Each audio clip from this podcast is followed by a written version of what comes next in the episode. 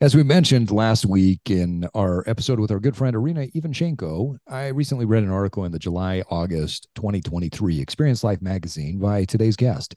As a reminder, if you're not sure what Experience Life magazine is, uh, there it's put out by Lifetime, and we actually had the editor in chief Jamie Martin on the show in episode 24. So if you haven't listened to that, uh, check it out.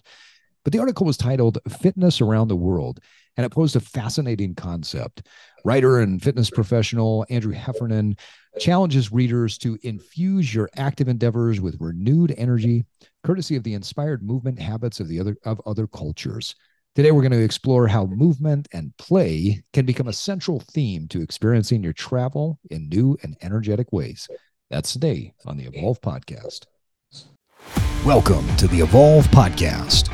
Evolve your body, evolve your mind, evolve your soul, and evolve your tribe. And now it's time to disrupt.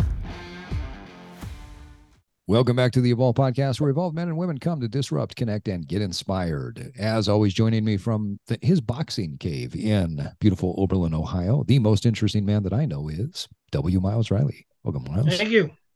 Yep. Not seeing the doing, I'm not seeing the punching bags on the wall there, or I mean the the mitts. I don't have a punching bag. Actually, for my clients, I am the punching bag. Thank you. Yes, I think that's a fair a fair assessment.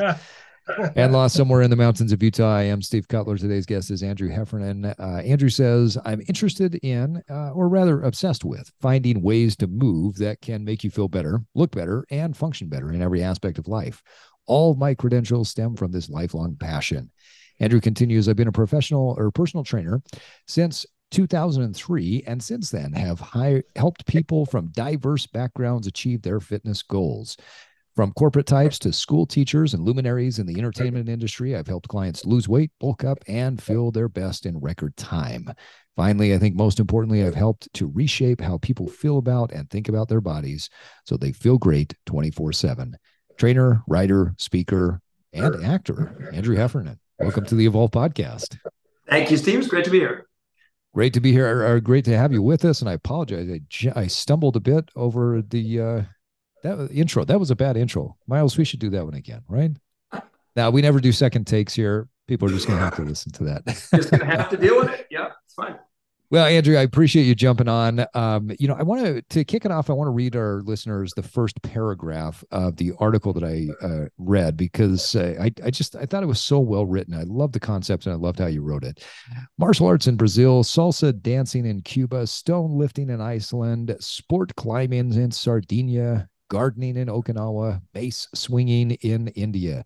The ways in which people over the world move their bodies are varied, full of health benefits, and pretty darn delightful. Learning about other cultures often brings unexpected gifts. You're a great writer, obviously, but uh, let's talk about why learning about how other cultures and how these other cultures move is so important to you. That's a great question. I, I think that there's there's a certain um, there's a parallel between the way that people approach movement and the way they approach fitness exercise you know and then the values of the culture that they come from right? Mm, so yeah. there's a cool way in which if you do capoeira or something like that you actually are embodying something about brazil right? Yeah you're actually kind of taking that on uh, same with, you know, if you're doing a very traditional martial art or something like that, doing running through the those kata and doing everything very symmetrically and, you know, with, with perfect form. There's something about Japan that seems kind of inherent in those movements. So there's a way in which, if you experience some of these cool different um, uh, movement modalities that you're you're taking on and you're experiencing, you know, something about something cool about that culture. So there's a way in which it's it's a sort of travelogue. It's kind of an imaginary travelogue. Um, and, and that has all kinds of benefits. Um, for one thing, you're just kind of getting out of the standard box of how we move in our day to day life. So right. even if you're someone who exercises regularly, you're someone who goes to the gym and you know whatever it is, you lift weights and you get on the bike or whatever it is, you know, we, we start to go, oh, okay, I'm, I'm fit because I know how to bench press and I know how to get on the bike and that kind of thing. But we most of us have experienced this where all of a sudden we we're pushed, we're thrust for some reason or another out of that habitual kind of movement, even if it's intense movement, maybe we hit a heavy bag or maybe we climb a mountain or something like this. The next day, even if we are in shape, and I'm making air quotes with that, even if we're in shape, we go, oh my God, I didn't know that I, you know, I'm, I'm so sore from doing yeah. that, that thing. So there's always more to explore. There's always um, different rhythms to explore, different planes of motion to explore, um, just different different approaches and modality, different speeds of movement, different ranges of motion for the joints. I mean, we're just talking biomechanically. And then there's the whole, well, how is fitness sold to us? How is it presented to us? You know, again, in capoeira, I don't want to belabor that one, but like in capoeira, you're you're learning to play a musical instrument while yeah. you're exercising. And where in the United States is there any exercise modality where it's like you're given a tambourine and expected to do that in addition to lifting a weight or doing a cartwheel or something like that? Yeah. So, so this this just multi-modality, multi-level, multi-sensory kind of approach to fitness um, can just keep expanding your sense of how to move. How can we be healthy? Uh, you know, how can we sort of celebrate this, you know, wonderful instrument that we're all, you know, endowed with throughout our whole life? So, you know, you can do that by exploring everything that is at your local 24 hour fitness, but you can also do it by traveling the world, either actually going to places and doing these things or doing it, finding a local class to, where you can take these things on. So those are some of the, some of the ways why I thought that was a, uh, yeah, I think that's a, that's a great perspective. And because in, uh, in, in Capoeira, you know, once you start getting your cords, they don't call it fighting, they call it playing. Right. They actually call it going up against somebody. Yeah. Which, yeah. I, which I find really interesting. And it's one of the reasons we also reframed. Um, I mean, I'll still tell Steve I teach boxing and things like that, but when I get to prospective clients, what I basically tell them is we explore movement through boxing. Yeah. So that more that more people more people now become interested because we're talking about movement and it's not boxing because boxing has uh, is a loaded term. You know, I, right. I don't want to become a professional boxer. I don't box. I'm not going to. I don't want to fight anybody. So I reframed it and I say we explore movement and we just happen to use the modality of boxing.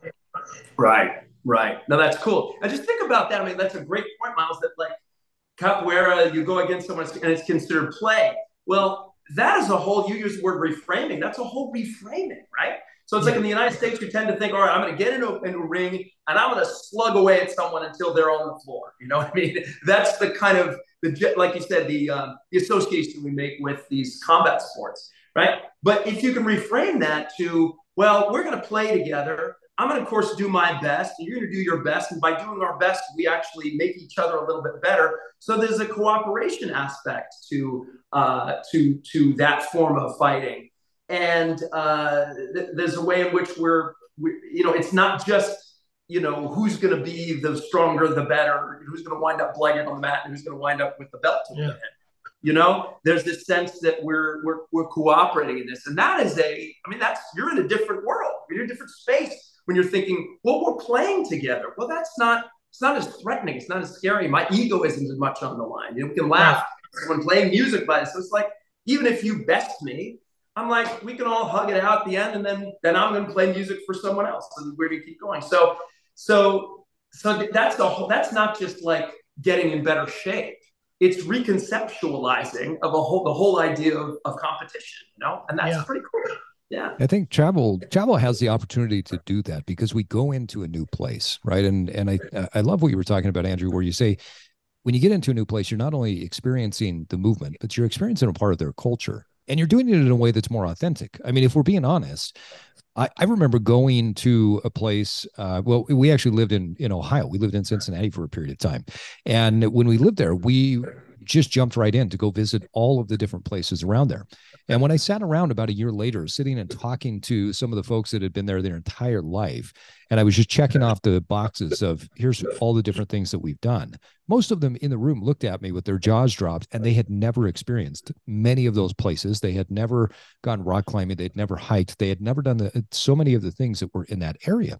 And so I think travel is a way where we can immerse ourselves in the beauty of a place which also includes immersing ourselves in the perspective because that yeah. collaborative play is not something that we have in in America, right? So talk a little bit about when people travel they typically have a, uh, that agenda right they want to see the sights maybe they want to go to an amusement park they want to go to the beach what can people what are some other things that you believe people can gain by experiencing different forms of movement and play when they travel yeah certainly well i mean one you kind of alluded to just now which is just interaction with the natural landscape right so yeah. uh, you go to some place that has a beautiful river on it, and uh, you know, with rapids or something, you want to go whitewater rafting. It's like there's no better way of feeling, you know, that connection with the elements than you know getting in a raft and you know bouncing down the river.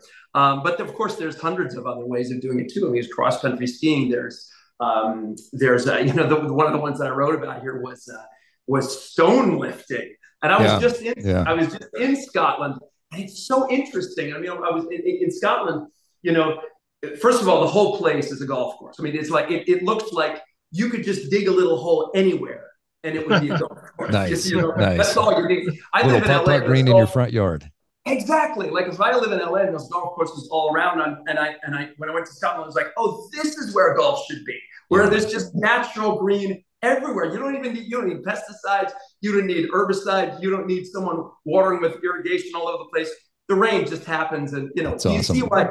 Yeah, so golf is golf is actually like a rugged outdoor sport. That's what it should be. You know, not mm. not anyway. So um, so but but the stone lifting piece is the thing that, that really got me in, in Scotland because you know that whole country is just again these massive rolling beautiful hills and then these rugged rocks just all over the place. So you can just imagine that, you know, even thousands of years ago, these Scottish guys in kilts would be like, I bet I can lift that thing, and I bet you can't, you know. And yeah. it's like, and then and then and they had this, they had this. um I, I can't remember it's Iceland or Scotland, but where they have these these progressively larger stones, and they still exist. I mean, these things have been around for thousands of years, and it's like if you can lift that, if you're a prospective fisherman, for instance, there's that rock over there and say it weighs 50 pounds. And you lift that and you get this amount per day. Here's one that weighs 75 pounds. You lift that one, you get this much more per day, all the way up to one that weighs like 250 pounds. The idea is you're a more effective worker the stronger you are. So that was their way, that was their resume, you know, or that was their job interview. Which that's a good that's a good resume. Know? That's a good job. Yeah, interview. right. That's yeah. And then and those rocks are still there. And wow. so this one of the coolest websites that I discovered when I was writing this article was I think it's called lifting. It's in the article, but something something like liftingstones.com or something. And it's like it's like a map of the world, particularly this area, Scotland, Ireland, Iceland, and they go, there's a rock that's a quarter of a mile this way in the middle of this field, and it's just stuck there. And people have been lifting this rock for 500 years, you know. Wow. And you can go online and see people lifting it. And there's a pair of rocks in um, in Scotland called the Dinnie Stones, which are probably the most famous version of this. So this guy kind of lifted these rocks, and they have little rings on them. And there's a whole like, if you can lift even one of those rocks, you get your name in this special, you know, this special log at this cafe right there. Anyway, there are people that you know travel all around the world to lift these stones. Um, so that's a very specific way in which you know you're interacting with uh, with the with the landscape, um, and that's another way in which you know again you can feel your presence in a space. And certain, certainly, I mean, obvious obvious version of that is you know climbing a mountain, you know, um, hang gliding somewhere if you're into like that kind of thing, or uh, you know, we mentioned rock climbing. Um, so so so it's just a way to be like, what can we do in this country that's different from what we can do in our country? And it's a great way to kind of combine everything, enjoying the travel and also getting just great new different workouts. Yeah, I think it's a great way to to to not have to think about okay, am I going to the gym while I go to this particular area, right? It just incorporated into what you do. I think you did a nice job in the article of breaking up movement challenges. Uh, this was one of my favorite things is how you said, hey, when you travel, here are some movement challenges you can do in these particular areas. So I want to run through the list of them and, and talk about uh, some of these where uh, you, you referenced strength with Iceland, or excuse me, with Scotland and Iceland and lifting the stones. One of the first ones you said, up your NEAT. The second yeah. one is test your strength feel the beat, strike a pose, find inspiration in the ancient, and then finally play a game. Let's start with up your NEAT. So, for our listeners, can you describe what NEAT is? Sure. Yeah, NEAT is a uh, it's a great word, but it stands for something a little bit. Um, it's a little bit cumbersome. The phrase it stands for is non-exercise activity thermogenesis. So it's kind of a mouthful, but basically just referring to uh, any kind of movement that you do that isn't formal exercise. So mm-hmm. it can be for anything from fidgeting in your chair to you're cooking dinner, you're walking around a little bit, you take a walk around the block with your kid or your dog. Um, you know, anything that isn't formal exercise.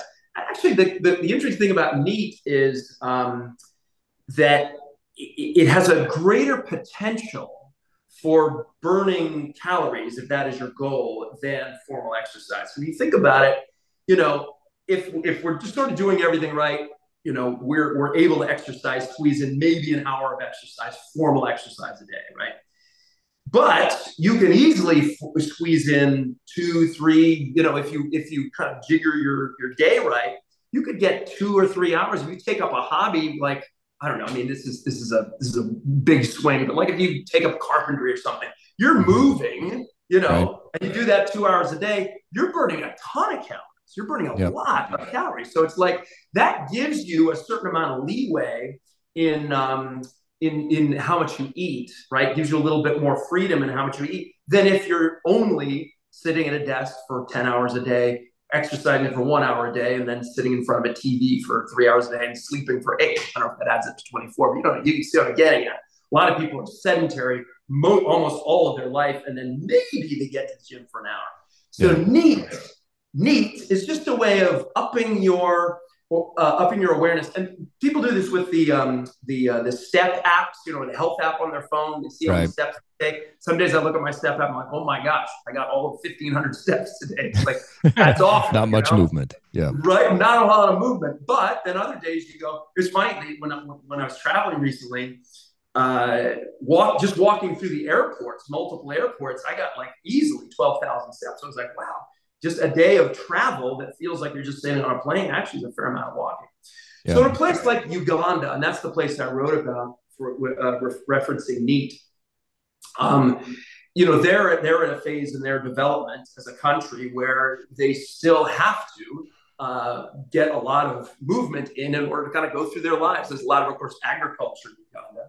Um, and so most people there get a lot of incidental movement just throughout the day. So the idea that they would even have to go to a gym is kind of ludicrous because you know when when you do sit down and think about that the idea that we're paying money to go and do hard labor for an hour is a little bit you know there's something a little bit off about that yeah you know? yeah but it's where we are it's just where we are as a, as a, as a, as a country so uganda is in its phase in its development where it's like they're kind of at this balance point where it's like well this is the amount of activity that a human organism should probably get throughout the course of course of its day. And um, so uh, it's just it, their their day is naturally filled with lots of lots of uh, physical activity. And so I think in the piece, what I talked about is like you know you see this all the time. How do you up your every everyday activities? These are very simple ways of doing it. You know, again, when I was going through the airport, I don't get on the people mover. I walk, you know, briskly and try to keep up with the people on the people mover. I will. I don't take the escalator. Take the stairs. You know, when I'm when I'm uh, there's a grocery store like a half a mile from here. Instead of taking the car, I wheel the little cart out and look like an old grandmother. Load up the cart nice. with I wheel it home. Right. So that's, that's great. Of, yeah, just a way of getting a little. And everyone has their own way of doing it. Some people do the thing where they get off the bus and stop before, right? So they walk, wind up walking maybe a quarter mile or something. And all these little um, little movement snaps kind of add up. Uh, I don't know if 10,000 steps is really like, so there's anything magical about that, but I think that having that number in mind as a reference point can be useful just to kind of keep people moving throughout their day as opposed to sitting for 10 hours, working out for an hour, and then crashing on the couch. Yeah, it's pretty I powerful. Have a, I have a, my, my sister is 71 years old, and I used to always tease her about the work that my clients do. And she would always say to me, bring them to my job. I always said, Pat, you need to get some exercise. And she works for Home Goods. And I've seen her work. And I've seen her unload trucks and putting stuff on shelves and twisting and turning. And at one point I had to look at my sister, apologize, and go, I am really sorry. I need to send my clients to Home Goods. yeah, no, it's yeah. true. It's true. I mean, like if you have a job like that, you have I mean, like blue collar gets a bad rap, but I'm telling you, if you if you take care of yourself and you probably if you have a blue collar job where you're moving, stretching, and lifting, all that stuff, probably all you really need is maybe a little middle, little bit of mobility, you know, a little bit of stretching and rotation, just to make sure that the range of motion of those joints stays good. And you want to make you want to avoid overuse injuries. But in general, you don't have to worry about. You know? Well, I think you know the thing is, I think with blue collar workers, what we need to do is teach them that they are doing exercises so that when they get off of work, they don't head for the place to get the worst foods because they want to relax. yes, yeah. yes, that's yeah. absolutely true. There, yeah, there was a fascinating study along these lines of Do you guys know about this with the hotel maids this yeah was i was just going to bring that up the hotel yeah go ahead talk, you, you, talk a little bit steve yeah so the hotel maid study was pretty fascinating they um, were looking at, at just uh, expectation right uh, I, I read this from the expectation effect uh, book and they were talking about how uh, hotel mates. They went in and they were just tracking how did they move, how did what, how many steps per day, that sort of thing.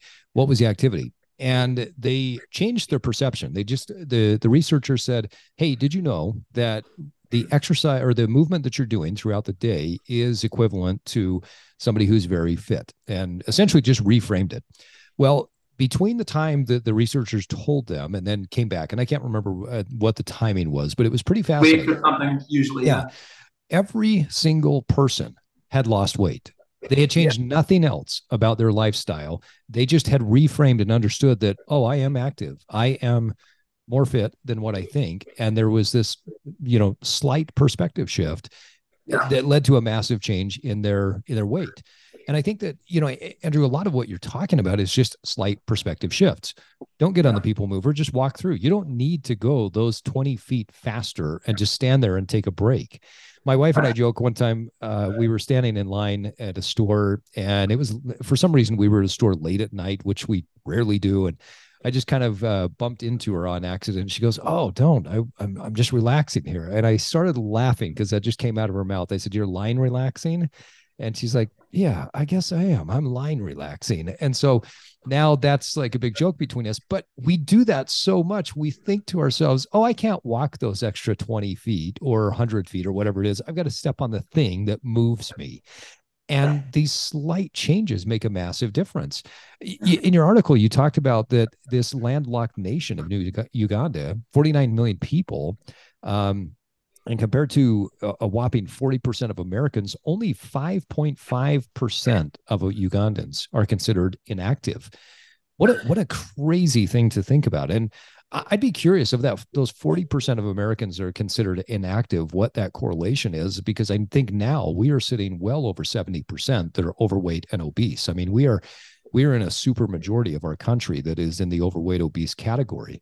Uh, a, a slight reframe can make all the difference in the world when my wife and I travel, we say that if we, if we don't hit 20,000 steps, it doesn't feel like a vacation to us because ah. we just love walking around. We love hitting the shops, hitting the, um, the hikes, whatever we can do.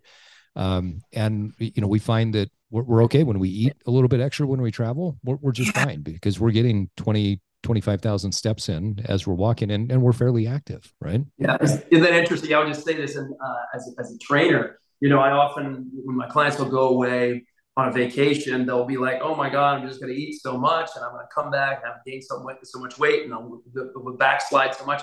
Usually, it's the opposite because of right. exactly what you're right. saying. People are like, "Oh, I want to get out there in the world." They're also sleeping better, right? Yep. Yep. They're they may be eating a little bit more, but they're probably eating less junk because they're like, "Oh, I want to eat. I want to sample the local cuisine." So it's not yeah, going to be it. crappy food. So generally, they come back and they're actually they're better rested. They moved a lot. They probably haven't done a lot of like really intense, heavy exercise. Uh, so so they're they've allowed their joints to recover a little bit. So actually, they come back, you know, typically doing a little bit better. You know. Yeah, yeah, it can yeah. be it can be refreshing. So okay, yeah. so we talked about NEAT, and I know at the beginning you said uh, test your strength by going to some of these nations where you can lift some uh, heavy rocks. I, I love that one. Um, let's let's go on to something that I think Miles is going to resonate because uh, as a musician, this this is uh, right up your alley, Miles. Uh, Andrew said, "Feel the beat." So, how can people travel and feel the beat? Wow. Well, yeah, dance is such an underrated form it sure, it sure is. Man like uh i mean i i've i feel like my like my evolution as a uh you know as someone who exercises myself it, it just gets more and more movement just general and that the, all the possibilities movement just expand expanded so much over the years. So i you know started out like most you know young you know fired up guys just doing a lot of bodybuilding type movements. So it's all very linear very like one plane of movement. So it's like god forbid i would ever tilt you know or rotate. It was all like okay i'm going to squat. Everything was the sagittal plane so straight ahead forward and back you know, and then then I got into little martial arts and stuff like it's like, oh, I guess I can turn and do a down block this way and that way. Okay, that's that's doable. And then I got into a little bit of boxing, like you you, you teach Miles, and then I did some Aikido, which is all these big round circular mm. shapes. I, I don't, I, I'm a terrible dancer. My wife will attest to that, but um, I deeply appreciate uh, the you know this improvisational nature of movement that is all like, well, you know, it is that is all three planes of motion at once. Your, your, your body is like the center of a sphere, right? And you are covering and responding to all this space all around you. So, uh, so how can people feel the beat? Well, lots of different. I mean, there's there's you know just about every culture has at least one form of dance that is uh, unique or uh, spe- specific to that particular culture. So again, if it's if it's salsa, if it's uh, tango, if it's um, you know of more formal versions of dance in the East, if it's like ballroom dance, uh, I'm sure again I'm I'm uh, you could you could rattle off hundreds of them, Miles, but like. I think you know, just go out and figure out ways to sample the local dance, and you will get the experience of moving in different and novel ways. Um, you know, again, there's something in the way that we tend to approach fitness that is, my we, I guess, I mean the West, the American culture, that tends to fragment. It tends to go, we are working the biceps, right? Mm-hmm. So we are standing yeah. here working the biceps. So we fragment the body into little pieces, but then we fragment the individual away from the environment and away from his or her tribe. You use the word tribe. Um, and I think in other cultures, they do they, they, they, that would be ludicrous. The idea that we could just that we could take the body apart like a like a butcher, right, and work this chunk of meat and that chunk of meat, and then well somehow that's, that's going to add up to something, right? Yeah. Well, dance is the complete opposite of that. How do we integrate the whole body working together and then working with other people, moving with other people, and often in a setting like an outdoor setting that again gets us more in touch with the place where we are. So yeah. you're, you're, you're just lighting up so many different, um, you know, parts of the brain and parts of our sensory system that uh, it's, it, you don't, you don't want to miss it. I think it's, even if you're as terrible dancer as I am, you don't want to miss that, that approach to movement. Well, sometimes just asking people, and this is a tough question that a lot of people can't answer, and you have to help them get there. But what is your own rhythm? I mean, think about Seinfeld with Elaine mm. Benes and how horrible that you she perceived to be a horrible dancer but she was dancing to her own rhythm. She had her own thing going on. Beat her own drum. And that's a great jump off point the minute you figure out what your rhythm is and dance to that regardless of what others think. Like andrew you say i can't dance but you can dance the Heffernan. yeah, you know the Heffernan has its own rhythm. We'll, we'll have to see the Heffernan here. oh, I, I, you never have me on again for sure. but it's a it's a great point. It's not just the uh, I I love how you're talking about the integration uh, of the body and the fact that we're not just chopping it up into uh, different uh, you know meaty movements but yeah. it's there there's something to be said for the dexterity of the movement you know the precision of the movement um, yeah. I, I have clients that come to me and i've specialized in post rehabilitative uh, or injuries or people who have got issues so whether it's hips knees backs for you know 20 plus years. And the one thing that i find in common with people who come to me with a hip issue a knee issue a back issue is what you just said. They're used to moving in basically one plane of movement and they have no dexterity and primarily no dexterity whatsoever in their hips. They don't have the ability to move other than at one speed with the hip and in one direction. Uh, dance creates dexterity dance creates this full range integrated movement and it's a, it's a phenomenal way for people to uh, to just connect with their body too. I think that's the other thing that i notice is we're just not connected to our bodies. For sure. Yeah yeah yeah. Yeah and then you know yeah i mean you could go down straight down the rabbit hole. Well why is the hip such a such a you know problematic area? Well you can go right down the rabbit hole like dis- disconnection from sexuality disconnection right. from this you know major chakra in our bodies. Yep. Right? Yep. Um, I want to just bring up one quick thing that I've been sort of mulling. Or didn't bring it up in the article, but it's a it's a cool concept that maybe your listeners might be interested in, and that's this idea of regulated versus unregulated movement.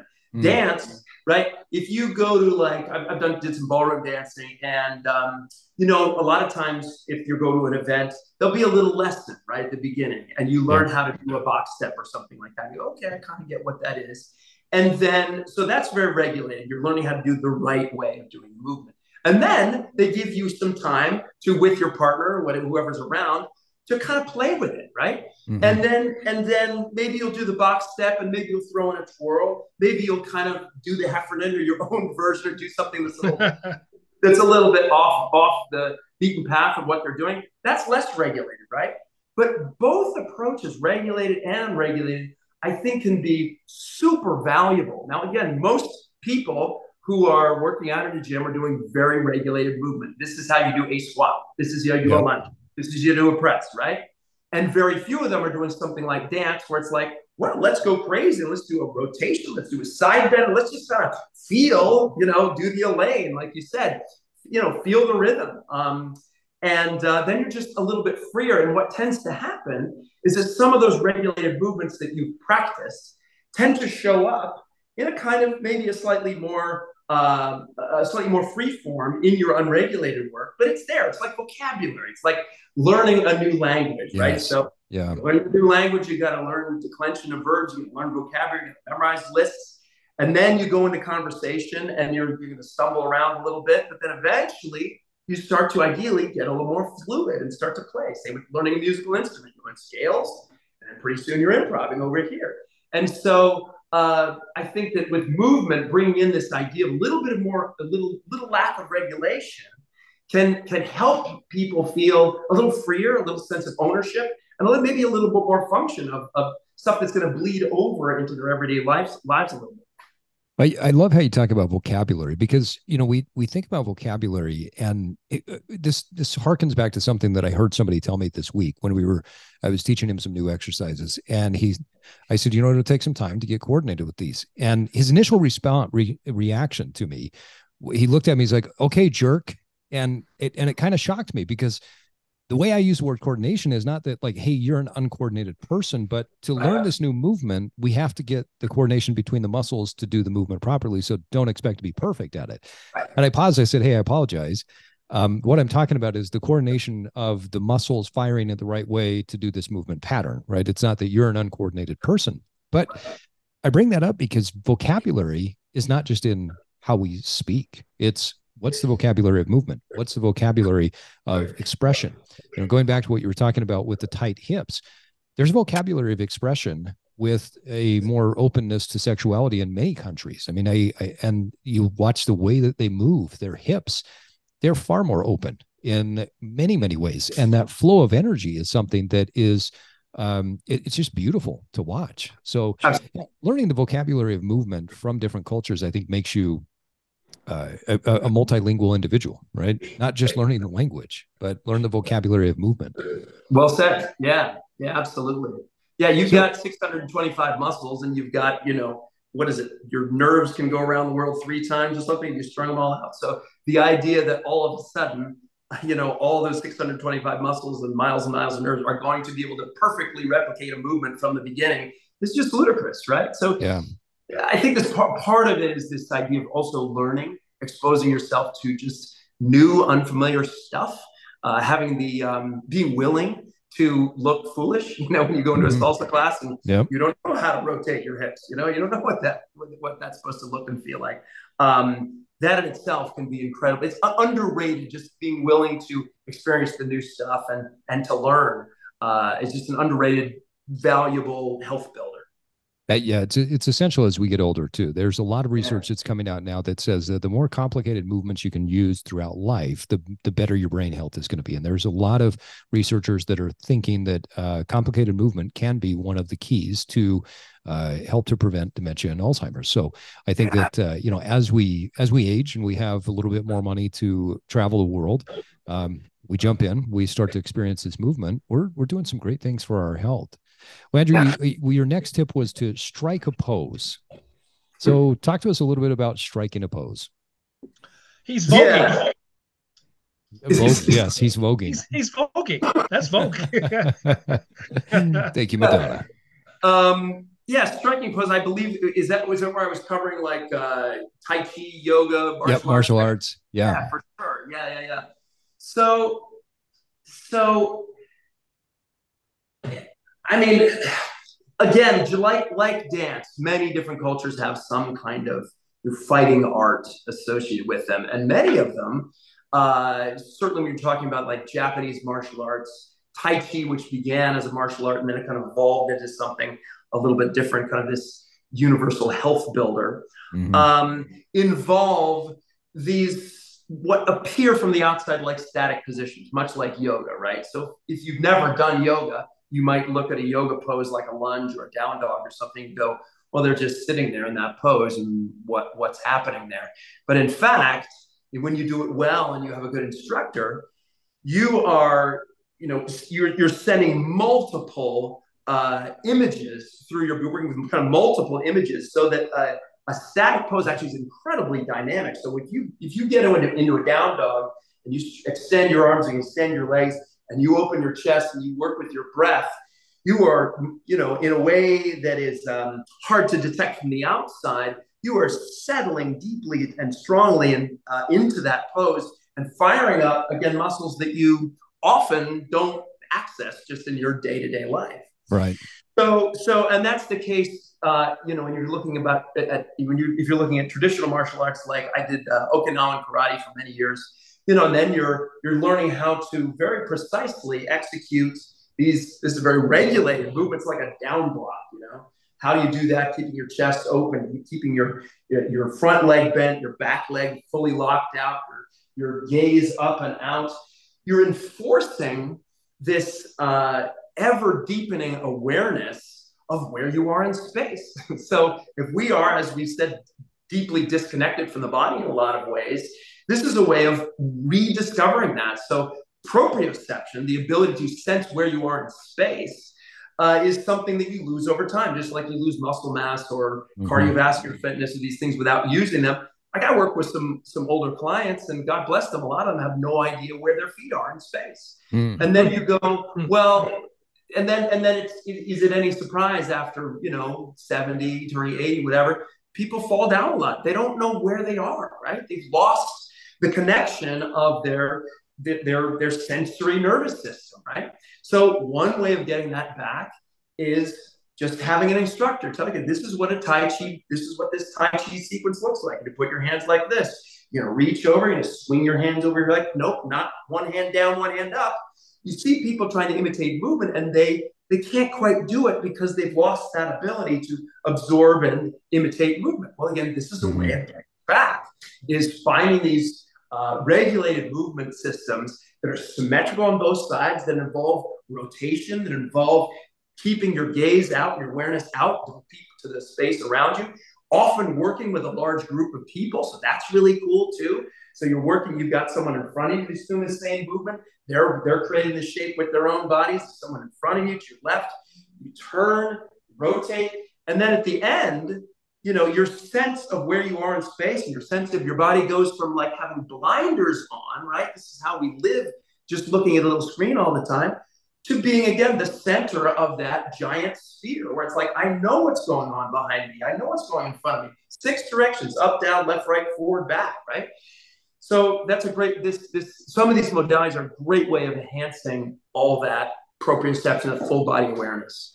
I think there's a lot to it too. Um, when, when it comes to our not just sense of where we are in space and time on the physical realm, but I think there's a, something much deeper there as well. Yeah. I, I, I think back to my um, Sifu who uh, took me through Tai Chi for several years. And mm-hmm. the first thing that she said is, I want you to just stand in horse stance for 20 minutes and we're going to work mm-hmm. up to an mm-hmm. hour. And horse stance is essentially that, you know, you're doing this wide stance with the arms out in front and you're just going through and you're breathing. And I thought, well, that's crazy. Why would I do this for that long? Thinking that it was just one thing, but it's not one thing the breath is movement. And so as the breath continued to come in and go out, I was working my diaphragm. I'm working everything within my body. As I'm breathing, I'm having to move, adapt, adjust, but I'm resonating now with what's going on inside of me. And one of the things that I found most valuable was that Tai Chi allowed me to tap into the emotional and the spiritual side at a much better level. You know, we we are so disconnected where our emotional intelligence, I've said for years that I believe technology has moved so fast that our emotional intelligence has not been able to keep up. We can get things and in an instant, but we don't know how to process. And so I don't think we're necessarily in the age of translation. I think we're in the age of, or excuse me, the age of information. We're in the age of translation. We have to be able to take all of the content that's coming at us and translate it into now what? What am I going to do with this? So I love how you talk about this with martial arts that you've got symmetrical mimicry, side to side movement, but we're creating proprioception on the inside and the outside. Can you talk a little bit about that? I know as a somebody who's done martial arts, what uh, what did you notice as you went deeper into the practice? Yeah, I mean, I, again, I did many different martial arts for many, many years. Uh, I never, I was, I was kind of a dabbler. I did, again, I did very traditional Okinawan karate. So it was like, I think I learned like 30 or 40 kata, you know, someone mm. with weapons and stuff very little in the way of actual sparring, contact, that kind of stuff. And I was doing that concurrently with my um, master's degree in theater and acting. So that's another thing that I do. And so what I found there was, yeah, this this profound connection with with the the ground, yeah, mm-hmm. and um, a, a, a, also a sense of being able to focus um, focus the my power, right? So you're working with a like a, an air shield or something to kick or to punch, right? So this ability to find the connection to the core, right? So you know the, the whole the whole uh, you know uh, you know functional fitness terminology. Everyone loves to talk about the core, right? right? When you start to feel that you actually throw a punch with your diaphragm and with your you know your center, and that the arm is really just completing the move, that's when you actually start to be able to express power, right? And then when, then that translates into oh, if I want to do a racket sport, or if I want to box, or if I want to play golf or something like that, it's all right there in the core, right? So just very practically, you've got that the connection again with the ground. Uh, you know, just uh, the the more traditional martial arts are again uh, like strenuously symmetrical. So if you do something on your right side, you better bet you're going to do on your left side too. Mm-hmm. You're going to rotate to your right and rotate to your left you know, as we go through life, that vocabulary, that movement vocabulary tends to get less and less. So if you're constantly reinforcing a broader vocabulary of rotating both sides, reaching up, reaching down, reaching to the side, then your body just goes, oh, we need to hold on to this. We need to hold on to this. And then that increases your your your joint range of motion, which increases the joint increases the joint health. And I think, you know, I mean, you, you mentioned kind of the more metaphor, metaphorical resonances of this you know, the more you uh, experience and embody this idea that, you know, a space all around you is available and I can reach anywhere, up, down, side, side. Well, that's a, just, that's very literally a broader perspective. And it's also very metaphorically a broader perspective. I have more yeah. options. I have more choices in my life.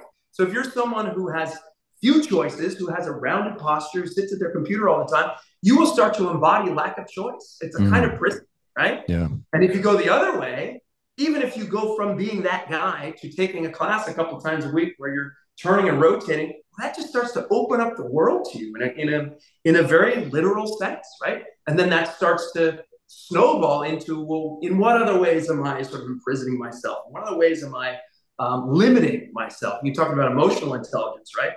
You take a salsa class, you're going to get in touch with sexuality. Some yeah. things, some things yeah. are going to start to come up, right? Yeah. And that's not a bad thing for most people. So uh, I feel like I'm all over the map with your with your your question. Yeah, that, that's great. That was a yeah. that was a great uh, um, answer to it. So okay, so now the the next one that you had brought up, you said find inspiration in the ancient. And this in this tip, you you actually reference a tool that I've actually been playing with recently, uh, and that's the mace.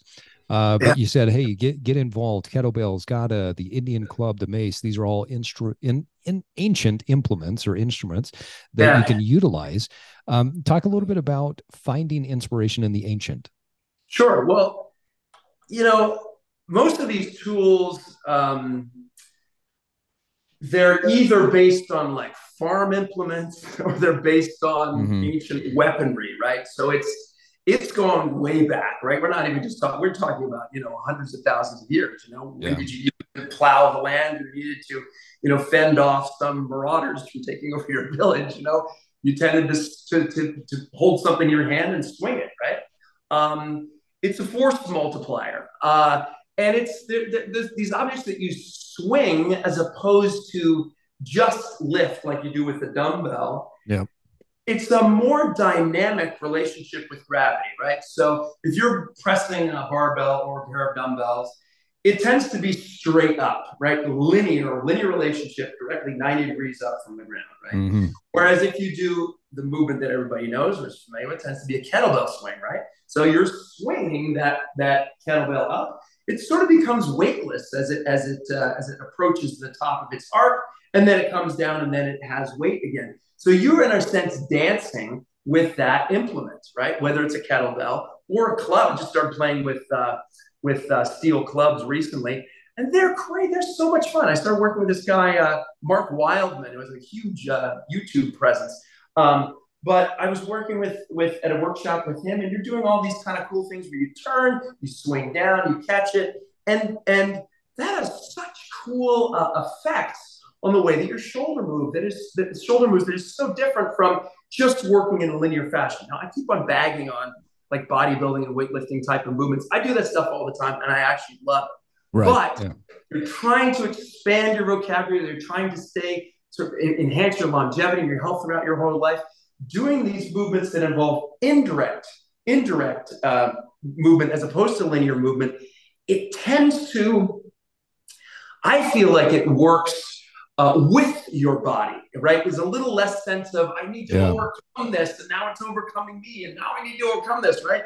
You're kind of you're dancing and playing with this thing, and it feels it has a playful um, uh, kind of vibration to it, right? It's more it's more dynamic, it's more it's lighter, it's more like a dance, and uh, it's uh, I, I think that everyone should should get hold of something like that and just just try it a little bit. It um, I, have had just such fun with it. I think they're great. Yeah, I, I think it's it's something. I, I, mean, some of our listeners might hear me say this, and they they may be looking funny, but I, I think it's actually one of the best things that you can do for prevention of injury. Obviously, yeah. if you don't drop the kettlebell on your you know foot or you don't hit yourself with the mace, but there's a deceleration component that is yeah. critical. We we accelerate a lot in our life. We move quickly, but we don't decelerate, and what a lot of people don't know is is many joint injuries come because the joint you have not trained the ability for that uh, deceleration and so uh, those rotational movements the integration the play but there's a deceleration component that becomes more and more important as as we age uh, yeah. and, and, andrew that leads us to our last one which is play a game right so you, you had the tip of play a game and i know we talked about play um, but you you made a comment that I couldn't agree with more in the article where you said one of the most underrated aspects of fitness is play. Mm-hmm. Talk talk to us about how we can find play when we travel. Oh well, well your um, I, will just tell a, a, quick story from my trip to Scotland just now. Um, they have something there called the Highland Games, mm, and yeah. uh, you, have probably heard of the Highland Games. But yep, the Highland yep. Games, for people who don't know, it's this hundreds, maybe thousands of year old tradition where you know a bunch of burly dudes in kilts get together in one of the many, many beautiful green fields in Scotland, and they throw things, they run around, they jump. Right? It's essentially track and field, but again using the kind of implements and the um, the environment of the of the um, the, the, the, lo- the local the local terrain And uh, so we went there. We went to Inverness, and there was the Inverness Highland Games, and I was like, we have to go to that. And so we walked over to this giant field, and lo and behold, there was like you could sign up and you could do. So it's like, really, I could just sign up and do this. So it's like, hell yeah, let's sign up. So nice. Signed up for a couple of. I didn't want to throw. They do things like where you throw a hammer, and there's one where you take a, a 56 pound, essentially a kettlebell, and you throw it up and backwards over like essentially a pole vaulter's bar. Yeah. So their guy yeah. throwing the world record was broken. The guy threw a 56 pound weight over 17 foot bar. Wow. Astonishing. Wow. So so so how do you integrate play into your into your travel? You know, we were lucky because we found this place and we're like, we got to and we got to talk with a bunch of Scottish people. My son uh, did the shot put. He's 14 year old he actually won me. My son is now a professional athlete officially. Wow. Won, won wow. money. Uh, um, 14 awesome. years old. Um, yeah, and he, That's he cool. put the shot. He did long jump. He did. He did. Um, he did the uh, the hundred yard dash. I ran a couple of races, and uh, I didn't. I didn't win, but I did disgrace myself horribly at 52. Um, and it was just a great sense of kinship, camaraderie, fun, and integration with the local people and uh, the, the, the environment, right, and the the stones and the implements that they had in that culture. Now, you want to go to uh, I forget the country where it is. It's um maybe I can't remember. It's it's all through Europe now, but Bossaball, which I wrote about, insane sport that involves like trampoline, somewhere between trampoline and soccer and volleyball, right?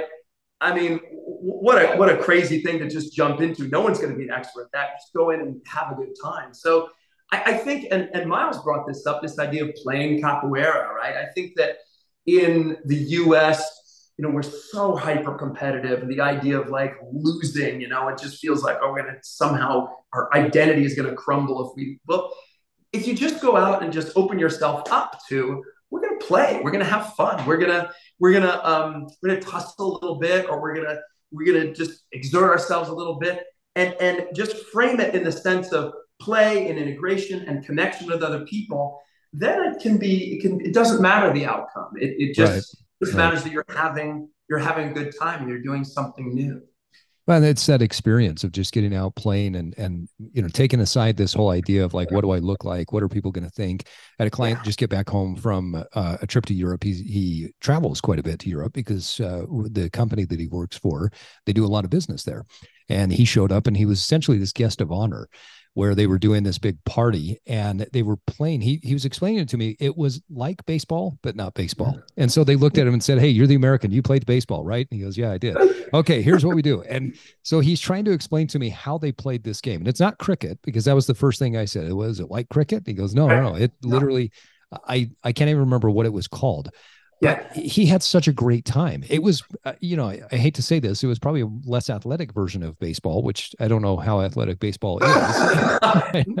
Yeah. when you're just standing out there waiting for the ball to come there's a lot of downtime. Right. but uh, he had a great time. And you know much like you where you showed up and said oh this looks cool. About uh, i don't know what it was probably three weekends ago three or four weekends ago we were at our uh, my my parents condo in the mountains, and we were there supporting uh, one of our uh, coaches here at Evolve. She was doing the Spartan trifecta race, and so ah. on Saturday we went and watched her come into the uh, you know the end there, and my wife and I looked at each other and was like, "Oh, that looks like fun." And, yeah. and I looked at her. I said, "You thinking what I'm thinking?" She goes, "Yeah, let's do it." So we went down and said, "Hey, can we sign up for the race tomorrow?" And so we yeah. did, and we just jumped in and did it the next day. And what a blast! It was so much fun. Yeah. And you know, the biggest question that Danielle asked me, she says, "Well, are you going to stay with me so that we can do it together? Are you going to go off?" I said, "I don't know. Let's just play with it. Let's see what it is." We had yeah. such a great time doing that race together and yeah. supporting each other. Um, you know, through the implements. It was just, it was, and and it pushed me. It was something that, you know, I'm a hiker, I'm a trail runner, and going up that elevation it was the thing that beat me more than anything. And I was I was yeah. shocked by it.